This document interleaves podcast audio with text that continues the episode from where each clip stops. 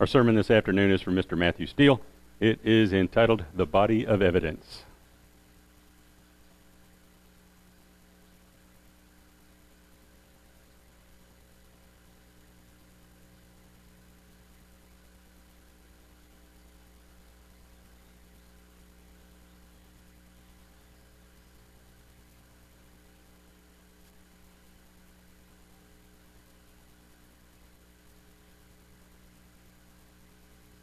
It's on me, and I'm trying to remember which ones to turn on and off. How's everybody doing? Beautiful Sabbath day.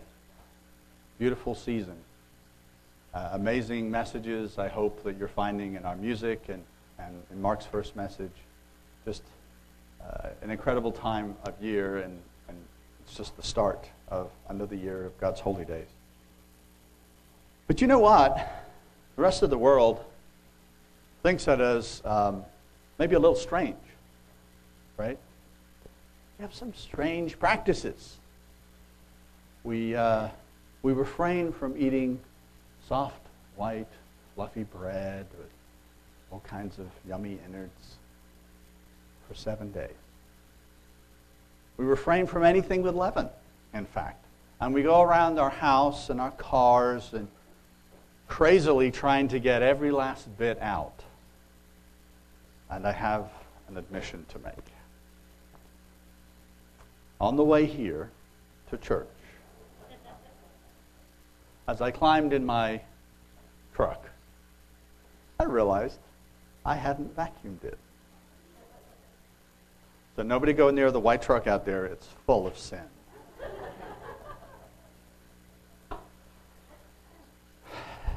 no matter how hard we try, right? And that is just some, one of the profound lessons that we get out of this time is that no matter how hard we try and all the effort we put in, there's still something somewhere and we can't get it out. So we have these strange practices.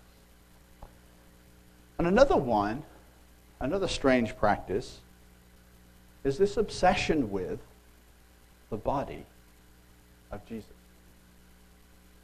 It's a little unusual, isn't it? You think about it. We have a group of people that have based their faith on the destruction of one man, the tearing apart of his body, the burying it of it in the ground, and then the raising of it again to life. It is a little strange. And of all the religions in the world, it's stranger still by comparison. We're concerned about what happens to this body. We're concerned about how Jesus' body endured, how it was whipped and beaten and broken for us, of how it was nailed to a piece of wood like it was just nothing. And yet, as it was hung in the air, as he lay dying, it was the holiest of sacrifice. And then, of course, we're concerned about what the Romans did with his body. They took that spear and they thrust it in his side just to make sure that he was dead. And he was. Drained of all life. Drained completely at that moment for you and me. And then, of course, we're obsessed with somebody moved his body. Because we have the account of his followers, and they, they go and they look for his body three days and three nights later. And it's gone. And through them we ask, Where have you laid the Lord's body? Where have you laid his body? Please tell me so that I can go get it and take care of it. And then he says, Mary.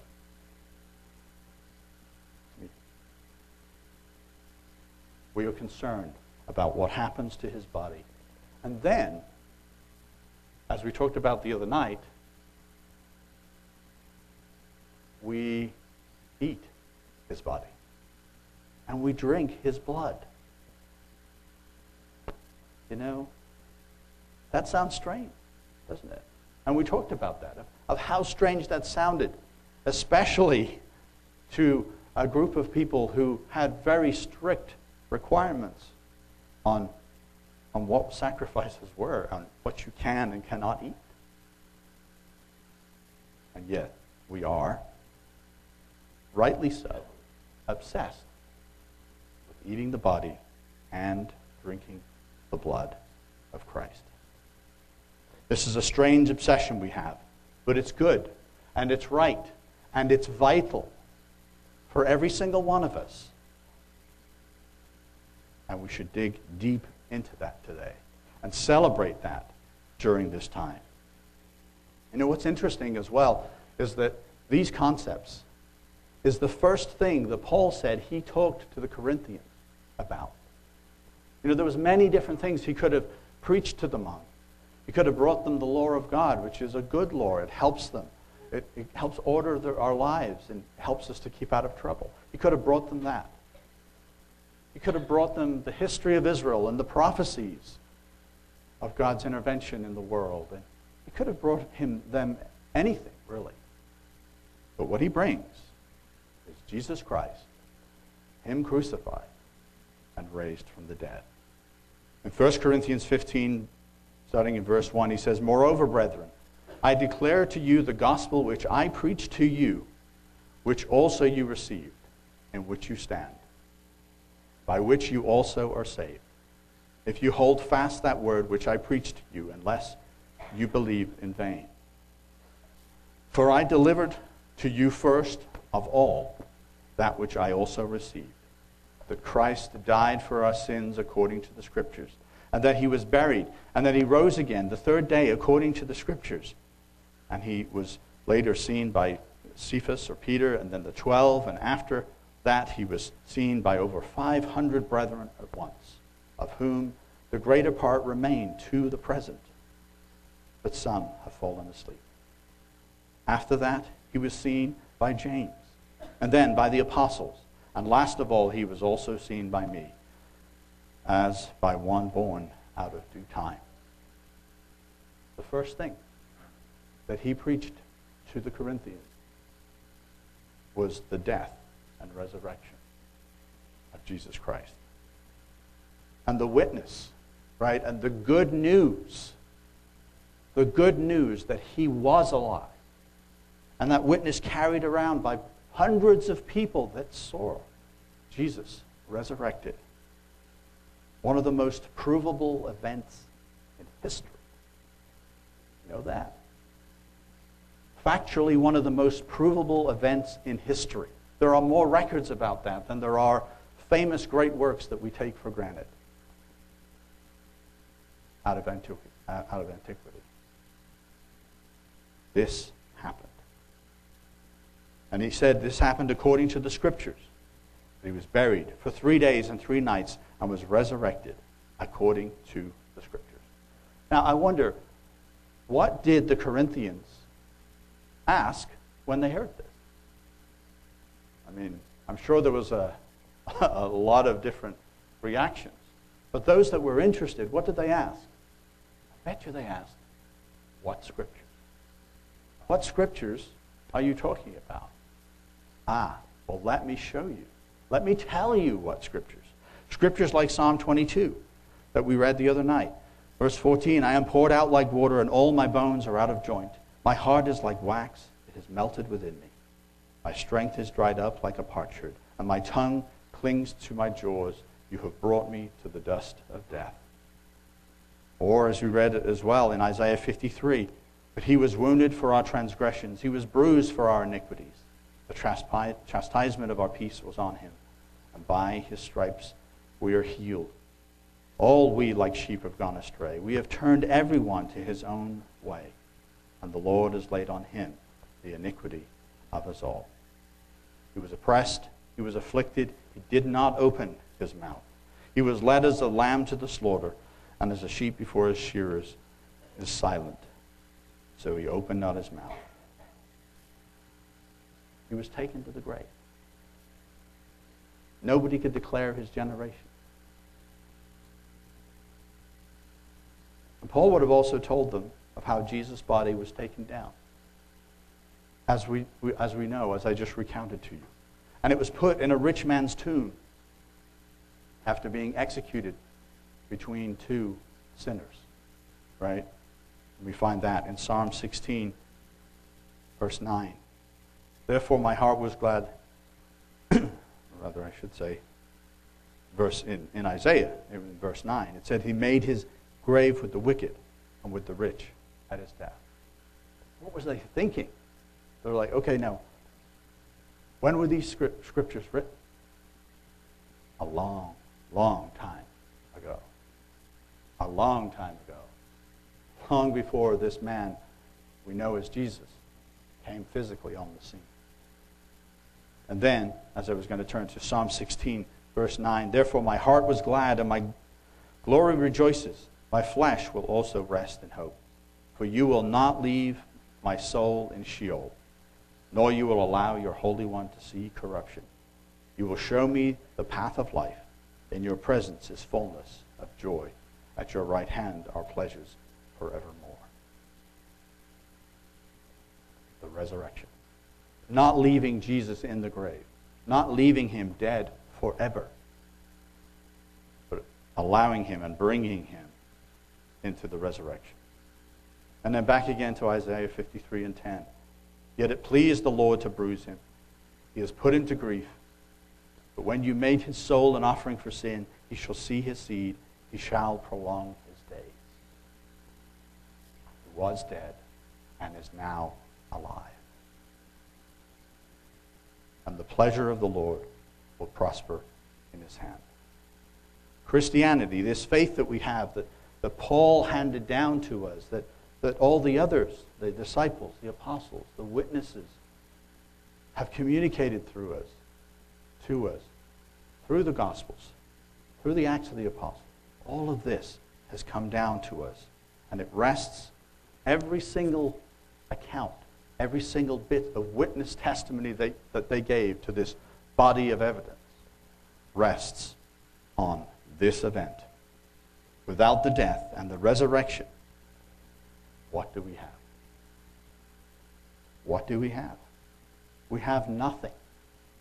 In fact, Paul tells us in 1 Corinthians 15, starting in verse 12, that in spite of all of his teaching, in spite of everything that he had told them, and in spite of the accounts that they had heard from him and others,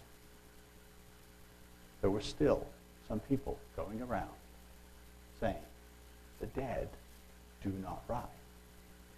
But there is no resurrection. In verse 12, he says, Now if Christ is preached that he has been raised from the dead, how do some among you say there is no resurrection of the dead? He said it nicer than I would have. What's wrong with you? After everything that we've told you, why would you say there's no resurrection of the dead? But if there is no resurrection of the dead, then Christ is not risen. And if Christ is not risen, then what I'm doing right now and what has been done for thousands of years is vain and worthless. Our preaching is empty, and your faith also empty. Yes, and we are found false witnesses of God, because we have testified of God that He raised up Christ, whom they are saying He did not raise up if in fact the dead do not rise. For if the dead do not rise, then Christ is not risen.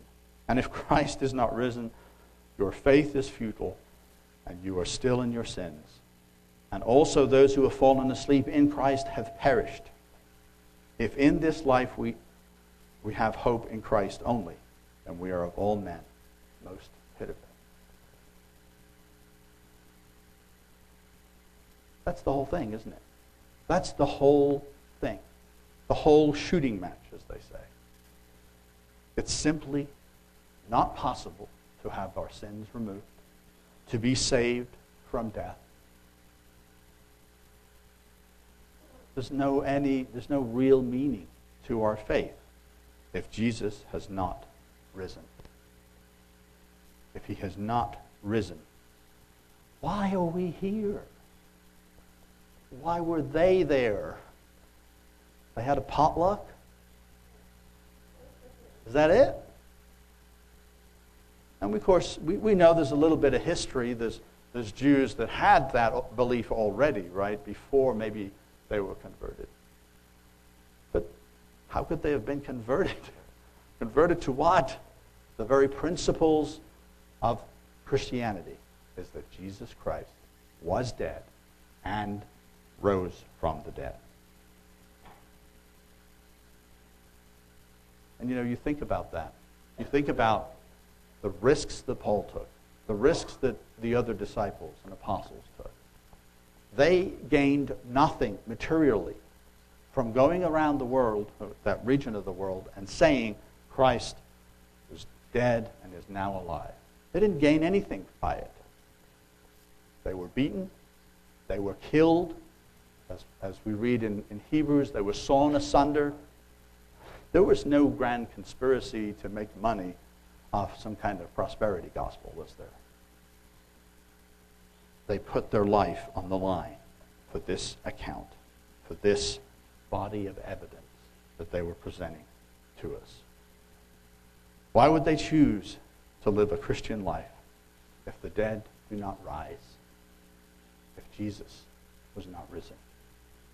There would be no point. Now, some may say, well, even if we're wrong and the dead don't rise, I'd still rather be a Christian because that's the best way to live and it, it helps me be a good person, a moral person. I appreciate the sentiment, but I have to disagree. This notion, this idea that, well, if we're wrong, Christianity just helps us be good, well, then just go be a Buddhist right? There are plenty of religions that just are about just being better. And in fact, you probably know an atheist or two that are kind and generous, right? It's not about that. It is not about just being good. If Christianity is, Christianity is only about being good, a good person, then that's also futile. Why? Because at the center of it is a lie. Because if Christ is not risen, then we believe a lie and we tell people lies. How is that being a good person? Without Christ Jesus living in us, we cannot be good. He has died. He has offered up his body for our redemption. But that's only true if he's risen from the dead. Paul continues in 1 Corinthians 15 and 20. But now Christ is risen from the dead and has become the firstfruits of those who have fallen asleep. For since by man came death, by man also came the resurrection of the dead. For as in Adam all die, even so in Christ shall all be made alive. I think it was uh, C.S. Lewis, and I, I don't remember the quote exactly, but he said that Christianity is not about becoming a good person or living a moral life. That's part of it. But that's not the purpose. Christianity is about becoming a new type of being altogether. A new type of being. A being like Jesus Christ. And to deny this central principle is to deny God and simply live a lie. How could we hope to be a good people? A good person by living a lie. Paul further reinforces it when he describes the process. He says in verse 23 But each one in his own order Christ, the firstfruits, after those who are Christ at his coming. And then comes the end, way down the road from, for him. And maybe, hopefully, not too far down the road for us, right? But way down the road comes this end. When he delivers the kingdom to the Father, when he puts an end to all rule and all authority and power, for he must reign until he puts all enemies under his feet. And the last enemy that will be destroyed is death. I'm ready for that. Who's with me? But the last enemy be destroyed, and that is death. And this is something we must keep in mind. Jesus didn't just rise from the dead for himself, just so that he could resurrect all of those who believe in him. With his resurrection, everything changed. With his resurrection, he began a process that, when it is done, will bring about the end of death, the death of death. What does that look like? We've never known that, have we? We have never known that. The last enemy will be destroyed, and that it is death. In Revelation chapter 20 and verse 14, it shows this picture. It's after Jesus has returned to the earth. It, it's after the millennium, after he has reigned for a thousand years, and right before the new heavens and the new earth are formed, at the last and final step of what Jesus started on Calvary's Hill. When he started that work, he then finishes it. He says in verse 14, and death and Hades were cast into the lake of fire. This is the second death. Ready for that to happen. So very much. Death will be destroyed. In fact, it already is destroyed. Just doesn't know it yet. It already is destroyed. Jesus already did the hard work, didn't he? You know, there's a line in the song that we, that we sung. It says, and he's resting as he rises because he's done. He's overcome. And so as he's rising in his resurrection, he's claiming the bride that he is, that he has won. And he is waiting. He's waiting for the nod. Go. Let's finish the rest of it. Death and the grave will be destroyed. In fact, it's already destroyed. Paul says it this way in 2, uh, 2 Timothy chapter 1 and verse 8. Therefore, do not be ashamed of the testimony of our Lord. What is that testimony? It is that Jesus died and that three days and three nights later that he was resurrected. That's the testimony. He said, Do not be ashamed of that, nor of me, his prisoner, but share with me in the sufferings for the gospel, for the good news according to the power of God, who has saved us and called us with a holy calling, not according to works, but according to his own purpose and grace, which was given to us in Christ Jesus before time began. That blows the mind. Before time began. But has now been revealed by the appearing of our Savior Jesus Christ, who has abolished death and brought life and immortality to light through the gospel. Death is already dead, just doesn't know it yet. Jesus has done the hard work. And as I said earlier, he's waiting to come back. But all of this is only made possible if Jesus died and rose again. On that, everything hangs. Without this, our faith is vain. And yet, it is possible, isn't it, that we confess this with our mouth, that we even agree with it in our mind. And yeah, I'm, I'm convinced Jesus lived and, and, was, and was crucified and rose three days and three nights later. It's possible to, do, to believe all of that and then to live our life like it never happened. To actually not live a life of belief in what we profess with our mouth. Now, you might be asking, what, I, what do I mean? Well, we can believe, can't we, that Jesus died, that he rose again, that he is seated on high, right? But is that enough? Is that all we have to do?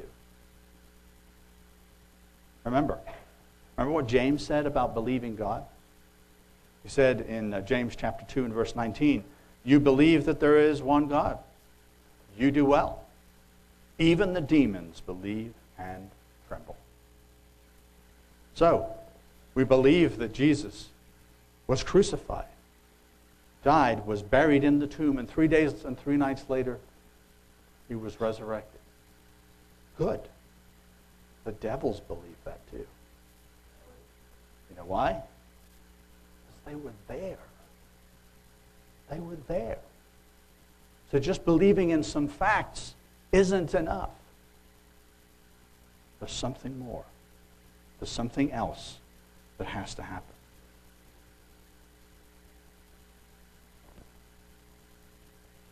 There's something that we have to do in our life to put this knowledge and this knowledge of the body of evidence presented to us into action and into practicing belief. What am I talking about? Well, we find it in Exodus chapter 12 and verse 14. It says, So this day shall be to you a memorial, and you shall keep it as a feast of the Lord throughout your generations. You shall keep it as a feast by an everlasting ordinance. Seven days you shall eat unleavened bread. On the first day you shall remove leaven from your houses and your trucks, Matt. For whoever eats leavened bread from the first day until the seventh day, that person will be cut off from Israel. On the first day, there shall be a holy convocation. On the seventh day, there shall be a holy convocation for you. No manner of work shall be done on them. But, excuse me, but that which everyone must eat, that only, that only may be prepared by you. So you shall observe the feast of unleavened bread. For on this same day I will have brought your armies out of the land of Egypt. Therefore you shall observe this throughout your generations as an everlasting ordinance. Everlasting ordinance. Something that Lucille was reminding me of uh, last night. That this is an everlasting, permanent ordinance that should be practiced by the people of God. Last night, also, uh, Bob and I were talking. And uh, he'd asked me if I would be throwing out any bread today. You guys remember, I mean, some of you may have not been there, but at the Feast of Tabernacles in Branson, uh, 2014, I threw out bread as part of my message. And I think Bob's been a little hungry since, so he wants, he wants some more bread. So um, I'm going to throw out some bread. now, this is a little harder than the bread I threw out last time. Um, but I think I can get some good distance on these wafers, don't you?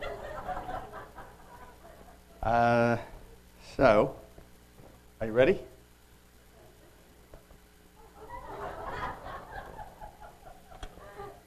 That's one of the old soft breads I had around. My wife said, technically that's leavened, you know. It's, it's foam, it's just foam. And I'm sorry, I only have one for Bob. But I'm hoping, because I cast it on the waters, that it might return to me. Right? No, no, no.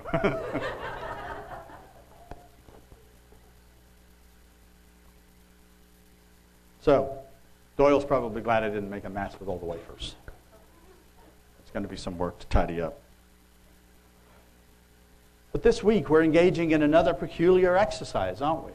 Of eating the, the very hard bread right here. Hard bread. It's not, you know, I, I, was, I was eating a piece this morning, trying to have a conversation, and crumbs are falling down, hanging in the beard. Don't put lemon curd on them, then it sticks to the beard. It's not a good idea. So we're, we're doing this practice. It's a strange practice. But we get so much from it, don't we? When we think about what we're doing, and we get seven days to remind ourselves of something we should be doing for the rest of our lives. Right? For the rest of our lives. The unleavened bread. In 1 Corinthians chapter 5 and verse 6, Paul talks about unleavened bread. Talks about the church in Corinth being unleavened mostly. And it, he gives us a further insight into why we should continue to do this. He says, Your glorying is not good. As he was talking about how they were glorifying in the fact that they were so tolerant in the Corinthian church that they were putting up with brethren sinning. And he said, Your glorying is not good. Do you not know that a little leaven leavens the whole lump? Therefore, purge out the old leaven, that you may be a new lump, since you truly are unleavened. For indeed, Christ, our Passover, was sacrificed for us. Therefore, let us keep the feast. Which feast? The feast of unleavened bread, right? Not with the old leaven, nor with the leaven of malice and wickedness, but with the unleavened bread of sincerity and truth, of clarity, of purity and truth. Now, apart from this being strong evidence that the, the early church practiced the holy days, which we know that they did, there's something else in here. There's a critical point for us to take note of that we cannot just go through the motions. Right? Going through the motions doesn't do anything. The, the Corinthian church were unleavened. They were going through the motions, and they had sin in their congregation, things that they had not dealt with. Going through the motions, just following the days and enjoying the potlucks as good as they are, is not enough. If Christ is our Passover, we cannot live any longer as slaves to sin. Can we? Can we do that? No. We are not in chains and bonds to sin anymore. Jesus Christ has set us free. We should not live as others do, having no hope. No hope of the resurrection. We have the hope because they know that Jesus was raised from the dead. And we cannot hope to attain that resurrection unless we do something. Unless we eat the unleavened bread of sincerity, which means like clarity, purity, clean of sincerity and truth.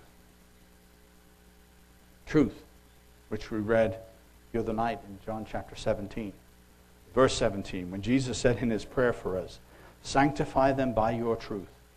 Your word is truth. Your word is truth. As you sent me into the world, I also have sent them into the world. And for their sakes, I sanctify myself, that they may also be sanctified by the truth. Thy word is truth, said Jesus, quoting from the Psalms. And it's poetic. It's poetic in the extreme because he was the Word. He was the way, the truth, and the life.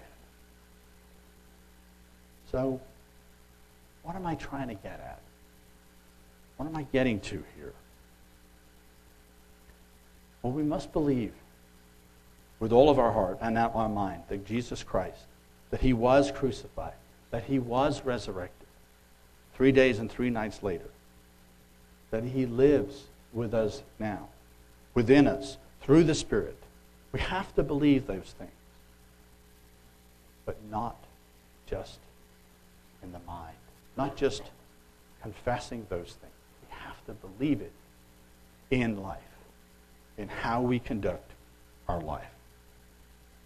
So we're about to participate in this week long memorial of, of eating unleavened bread. Not because our ancestors were rescued from, from Egypt. I mean, maybe some of us had ancestors that were in the Exodus. I don't know if I had any. That's not why we do it, is it? That's not why we do it.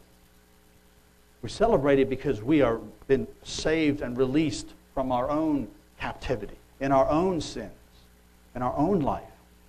But even even the eating of this unleavened bread does us no good unless we get the lesson from the eating. What's the lesson behind all of this? In John 6, we find the passage again where Jesus declares to the people that he was the bread from heaven. And Jesus said to them, I am the bread of life. In John 6:35. I am the bread of life. He who comes to me shall never hunger, and he who believes in me shall never thirst. But I said to you that you have seen me, and yet you do not believe. All that the Father gives me will come to me, and the one who comes to me I will by no means cast out. It's so encouraging, isn't it? That if we go to him, he will not cast us out. You know, at Passover, we can easily go down the road of, of harsh criticism of ourselves, evaluating ourselves from a year ago and not being satisfied with our growth. Still struggling with the same struggles and sins. And Jesus said, You come to me, and I will not cast you out. I'm going to work with you. And I'm going to work with you for as long as it takes. For I have come down from heaven, not to do my own will, but the will of him who sent me. This is the will of the Father who sent me, that of all he has given me, I should lose nothing. It's his responsibility. If we have been given to Christ Jesus by the Father, whose responsibility is it? It's his, that he not lose us. That of all that he has given me, I should lose nothing, but should raise it up on the last day.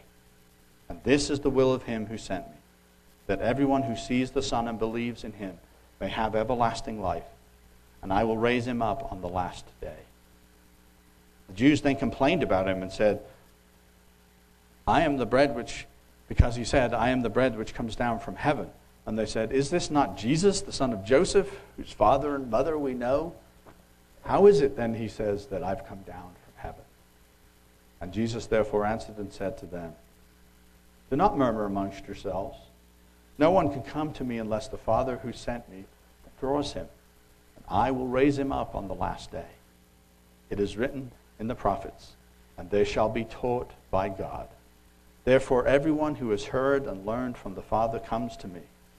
Not that anyone has seen the Father except he who is from God. He has seen the Father. Most assuredly, I say to you, he who believes in me has everlasting life. I am the bread of life. Your fathers ate manna in the wilderness and are dead. This is the bread which comes down from heaven, that one may eat of it and not die. I am the living bread which comes down from heaven. If anyone eats this bread, he will live forever. And the bread that I shall give is my flesh, which I shall give for the life of the world. And then the Jews, again, they quarreled amongst themselves, saying, How can this man give us his flesh to eat? I kind of feel like the Jews were a bunch of engineers, you know? Very literal. Maybe a bunch of computer guys, too. It's either on or it's off. Right? It's very literal. How can you going to pluck off a finger and we're going to snack on this? Very just maybe maybe they were blinded. Maybe they weren't. Those particular Jews being drawn to to Jesus. How can we eat his body and drink his blood? They couldn't see past the physical. They could not see past the physical things in life. Very materialistic.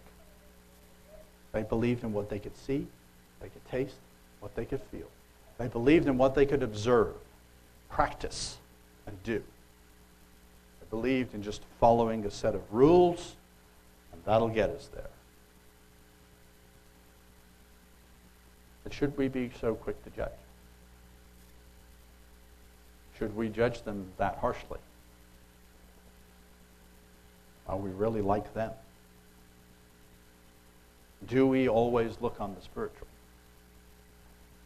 Or can we get tunnel vision and just be focusing on the practical, physical things that we have to do?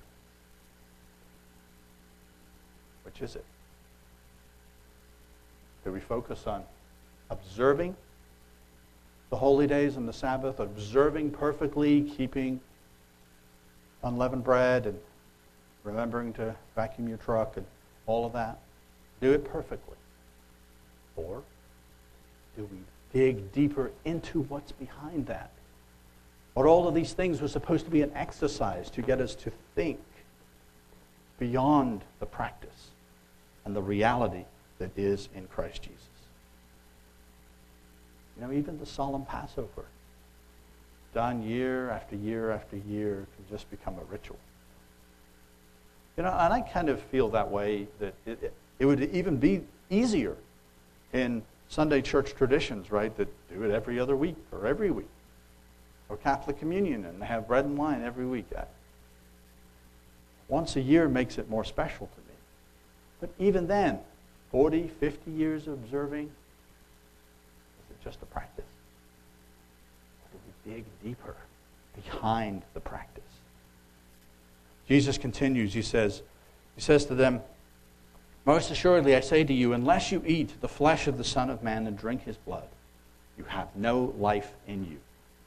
Whoever eats my flesh and drinks my blood has eternal life, and I will raise him up the last day. But my flesh is food indeed, and my blood is drink indeed. He who eats my flesh and drinks my blood abides in me, and I in him. As the living Father sent me, and I live because of the Father so he who feeds on me will live because of me. This is the bread which comes down from heaven, not as your fathers ate manna and are dead. He who eats this bread will live forever. Their fathers were dead. All that unleavened bread keeping didn't keep them alive, did it? And they didn't do it terribly well, as we know but that didn't keep them alive. And I suppose the first time that the people heard this kind of preaching, it was hard. Weird. Unusual. Cannibalism? Now, Deeper. Go deeper. Think more deeply about what he is saying. How do we drink his blood? How do we eat his flesh?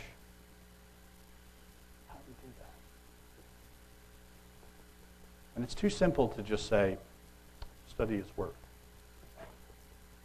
We'll get into that. But it's too simple. It's applying his word, isn't it? Because the idea that Jesus is saying to us here is if you drink my blood and you eat my flesh, you will never be the same. You will not go back to the way you lived before. You will be completely changed like the lives of these disciples that we see. They, they couldn't go anywhere else. They couldn't do anything else but follow Jesus to their own death. Didn't matter what happened. They became fanatics. And that's what Christ is calling us to be. It's not an easy thing. And maybe there's some of us here that will never completely commit to that. Maybe we won't. It's not an easy thing.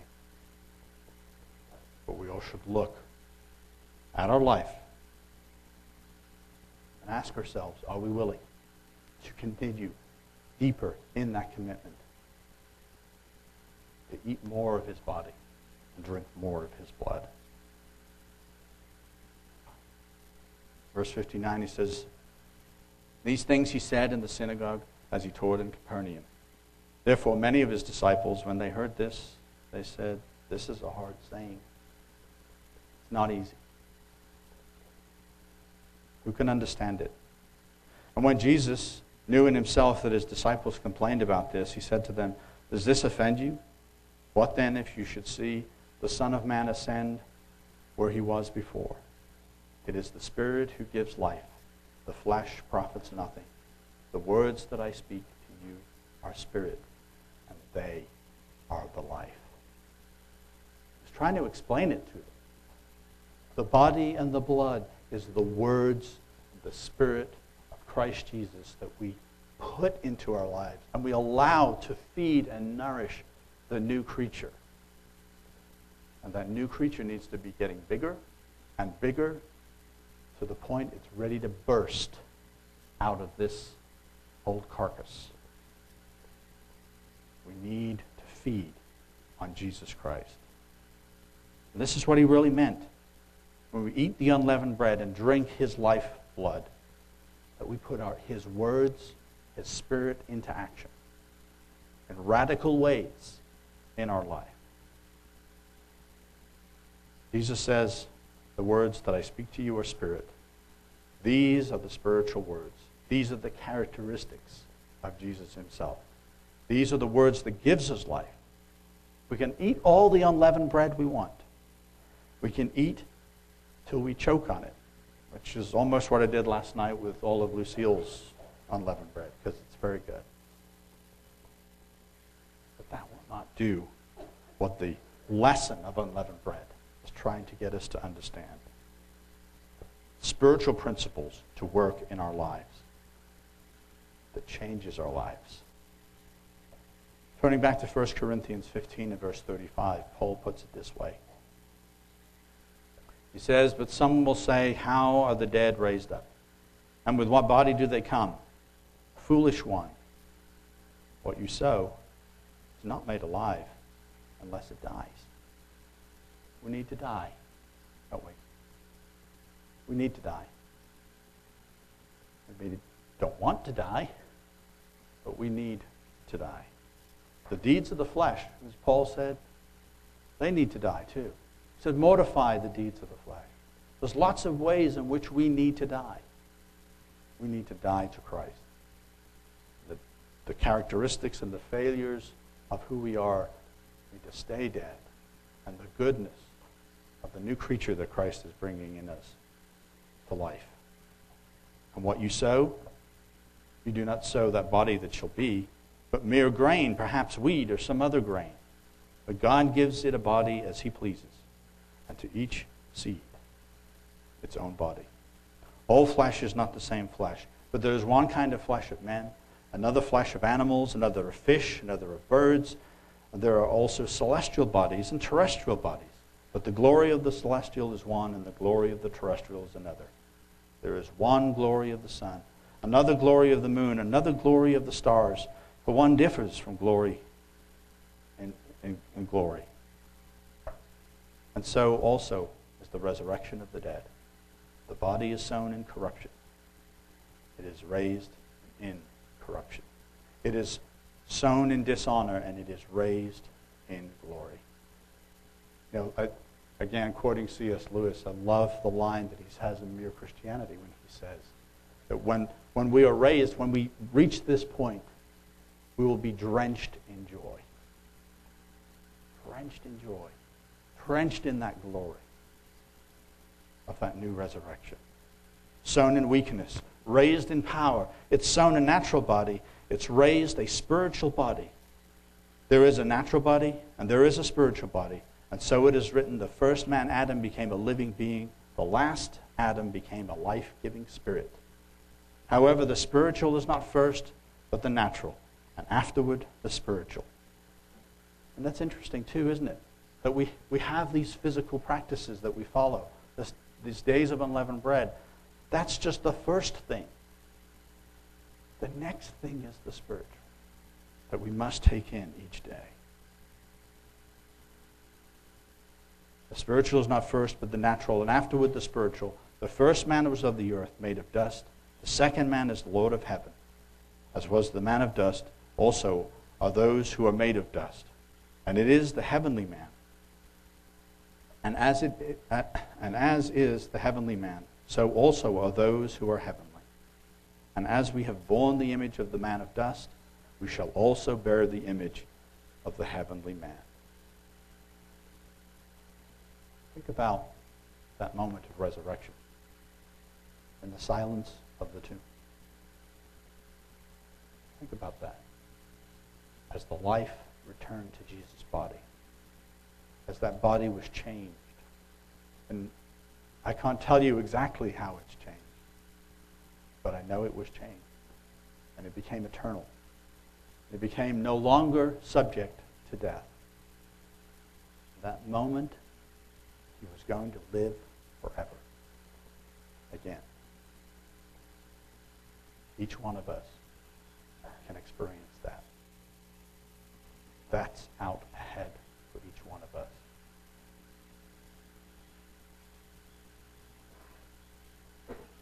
Now, this I say, brethren, the flesh and blood cannot inherit the kingdom of God, nor does corruption inherit incorruption. Behold, I tell you a mystery. We shall not all sleep but we shall all be changed in a moment, in the twinkling of an eye, at the last trump. For the trump will sound, and the dead will be raised incorruptible, and we shall be changed.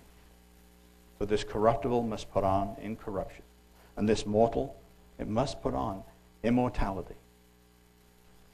And then shall be brought to pass the saying that is written Death is swallowed up in victory. O death, where is your sting? O Hades, where is your victory? The sting of death is sin, the strength of sin is the law. But thanks be to God who gives us the victory through our Lord Jesus Christ. Therefore, my beloved brethren, be steadfast, immovable, always abounding in the work of the Lord, knowing that your labor, your struggle, your endurance in this Christian life is not in vain.